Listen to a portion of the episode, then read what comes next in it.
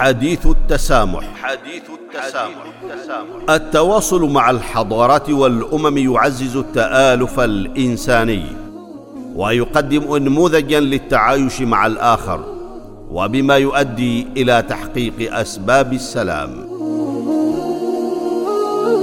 حديث التسامح برنامج يعده ويقدمه معالي الدكتور محمد بن سعيد المعمري. وزير الأوقاف والشؤون الدينية. حديث التسامح, التسامح.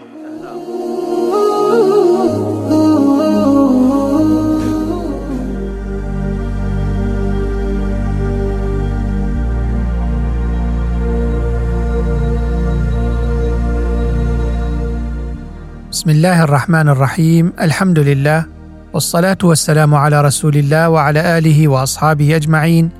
ومن تبعهم بإحسان إلى يوم الدين. أيها المستمعون والمستمعات الأعزاء السلام عليكم ورحمة الله تعالى وبركاته. أهلا ومرحبا بكم في هذه الحلقة الجديدة من حلقات برنامجكم حديث التسامح. والتي سنتناول فيها موضوع الأنانية وأثرها على العلاقات والقيم الإنسانية. فاهلا وسهلا بكم جميعا.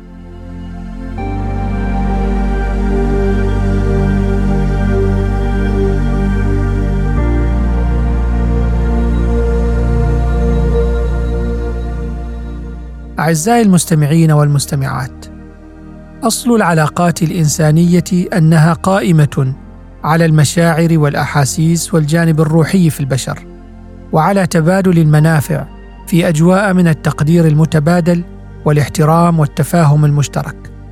ولا غرابة في أن تكون ثمة علاقات مادية بين الناس كالبيع والشراء والتعاقدات الثنائية إلا أنها أيضا محكومة بما ذكرنا من القيم والمثل المشتركة.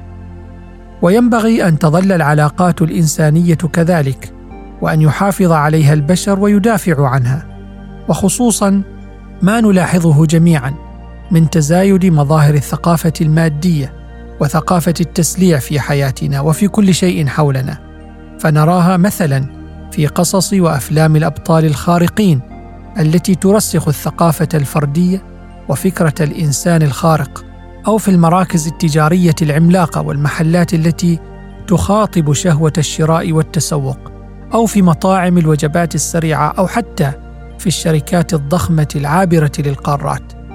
هذه المظاهر كلها نراها ونعرفها ونتعامل معها.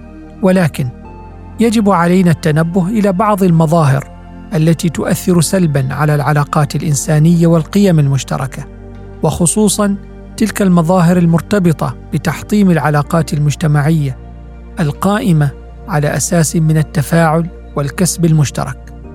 ومن صور تلك المظاهر الفردانية أو الفردية وتنبثق من روح الأنانية وتعظيم الذات من حيث أن يهتم كل فرد بنفسه وبتحقيق رغباته ولو على حساب الآخرين وأن تكون مصلحة الفرد دائما مقدمة على مصلحة المجتمع البشري.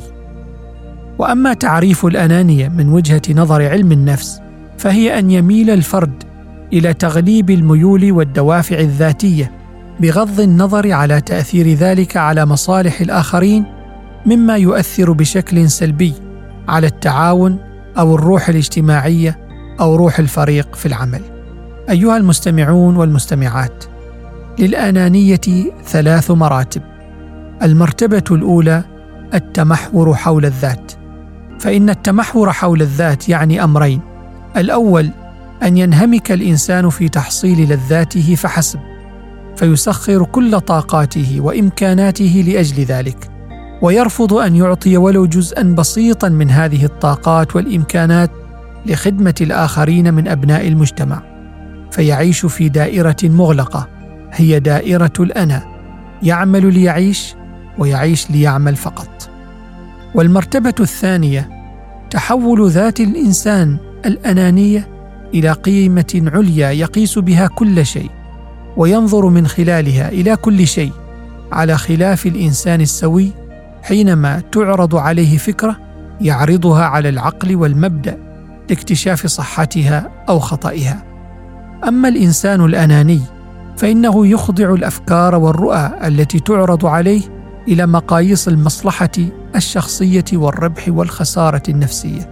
وهو مستعد لأن يدوس كل القيم تحت قدميه إذا ما تعارضت مع مصالحه الشخصية. والأمر الخطير في ذلك هو تقديس الذات حتى يتحول إلى إله يعبد. كما قال المولى سبحانه وتعالى أرأيت من اتخذ إلهه هواه؟ أفأنت تكون عليه وكيلا. المرتبة الثانية ظهور الأخلاق والصفات الأنانية. فإن الأنانية مرض يتفاقم ويزداد في شخصية الإنسان الأناني ويفرز صفات سلبية. ومن أهم هذه الصفات التي تفرزها الأنانية التعصب. فالإنسان الأناني الذي يتمحور حول ذاته يصاب تلقائيا بمرض التعصب للرأي أو المجموعة التي ينتمي إليها مهما كان هذا الرأي خاطئا أو أن مجموعته تسير على الخطأ وهذا ما نلمسه في أفراد يعيشون في مجتمعات لا يتنازلون عن آرائهم الخاطئة ويعتبرونها هي الصحيحة والمفيدة وما عداها فهو باطل. ومن الصفات كذلك التكبر ومعناه رؤية الإنسان نفسه أفضل وأعلى من الآخرين بسبب النظرة التي ينظرها الإنسان الأناني لنفسه وصفة التكبر من الصفات المذمومة بشدة في القرآن الكريم. يقول المولى عز وجل ويوم القيامة ترى الذين كذبوا على الله وجوههم مسودة أليس في جهنم مثوى للمتكبرين؟ وقوله عز وجل سأصرف عن آياتي الذين يتكبرون في الأرض بغير الحق وإن يروا كل آية لا يؤمنوا بها وإن يروا سبيل الرشد لا يتخذوه سبيلا. وإن يروا سبيل الغي يتخذوه سبيلا. ذلك بأنهم كذبوا بآياتنا وكانوا عنها غافلين. المرتبة الثالثة معاداة الآخرين والعمل ضدهم. إن مرض الانانيه في مراحله الأولى يكون الشخص الأناني فيها مهتما بمصالحه فقط ولا يهتم بمصالح المجتمع. ومن ثم يبدأ ظهور الصفات الأنانية كالتعصب والتكبر وحب الظهور والغرور ومن ثم ينتقل من هذا النطاق الضيق إلى نطاق أوسع منه. فيتصور أن الآخرين هم السبب في منعه من الوصول إلى ما يريد من ملذاته وسعادته ويرى إشباع رغباته وبروزه لا يكون إلا عن طريق سحق الآخرين. ويبني لنفسه وجودا قائما على أنقاض الآخرين. فيبدأ المسيرة في الحياة كجرافة تجرف وتسحق كل من يقف في طريقها وذلك بتضخيم سلبيات الآخرين الذين هم أعلى منه مقدرة وعلما ومنزلة. ويعتبر هذه السلبية أو تلك نقصا وضعفا في شخصية المقابل ويبرز هو كشخص ذا مكانة في المجتمع يفتش عن سلبيات الآخرين الذين هم ربما أقدر منه عملا وتفكرا ويكون من الذين يحبون أن تشيع الفاحشة في الذين آمنوا. والله تعالى لا يرضى بذلك. إن الذين يحبون أن تشيع الفاحشة في الذين آمنوا لهم عذاب أليم في الدنيا والآخرة. والله يعلم وأنتم لا تعلمون. ولا يلتفت هذا الأناني إلى عيوبه.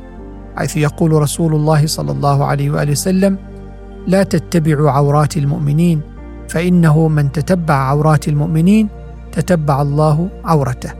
فلا يجني من فعله هذا سوى التعب والفشل بل أكثر من ذلك فربما يحصل الفضيحة التي تكون بينه وبين الناس. إن حالة الأنانية لها مساوئ تعود على نفس حاملها وعلى المجتمع الذي يعيش فيه حيث إن الأنانيين لا يفكرون إلا في أنفسهم ويتناسون الآخرين ويتناسون الهدف الذي خلقوا من أجله في هذه الدنيا فيظلمون أنفسهم ويظلمون مجتمعهم بتعديهم على حقوق الآخرين والتشهير بهم. كذلك يعرقلون سير المجتمع التي تكون مبادئه مبنية على أساس قضاء المصالح المشتركة وهذا يؤدي إلى إحداث ثغرات في ذلك المجتمع. وهذا ظلم للأفراد والناس. كما تقتصر نظرة الأنانيين هذه على الحياة الفانية وينسون الحياة الخالدة التي تنتظرهم وما قدموا من عمل في هذه الدنيا. فإن النظرة إلى العيش في هذه الدنيا فقط تجعل الإنسان يعمل من أجلها دون أن يفكر في إعطاء الحقوق الشرعية التي فرضت على بني البشر من الزكاة والصدقات والتعاون وغيره وهذا بدوره له تأثير على المجتمع الإسلامي وقوته. كذلك تجعله يتخلى عن الجانب الآخر من حياته وهي الحياة المعنوية التي هي جزء من كيانه. إذا ما فقده فقد إنسانيته معها.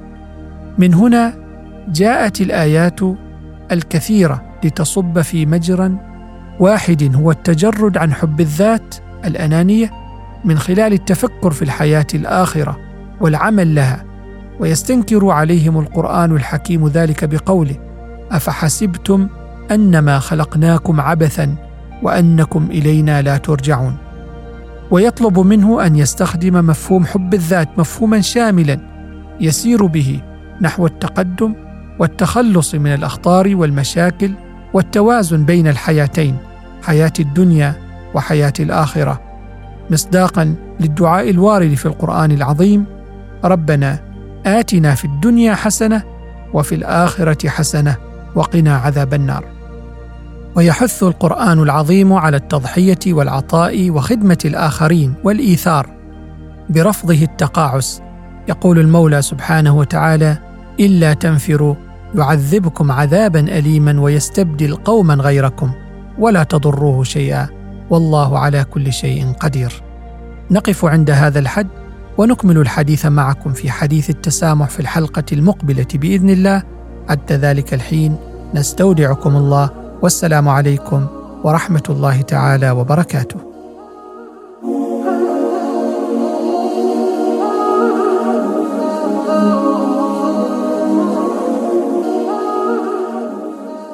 حديث التسامح. حديث التواصل مع الحضارات والأمم يعزز التآلف الإنساني ويقدم انموذجا للتعايش مع الآخر وبما يؤدي إلى تحقيق أسباب السلام.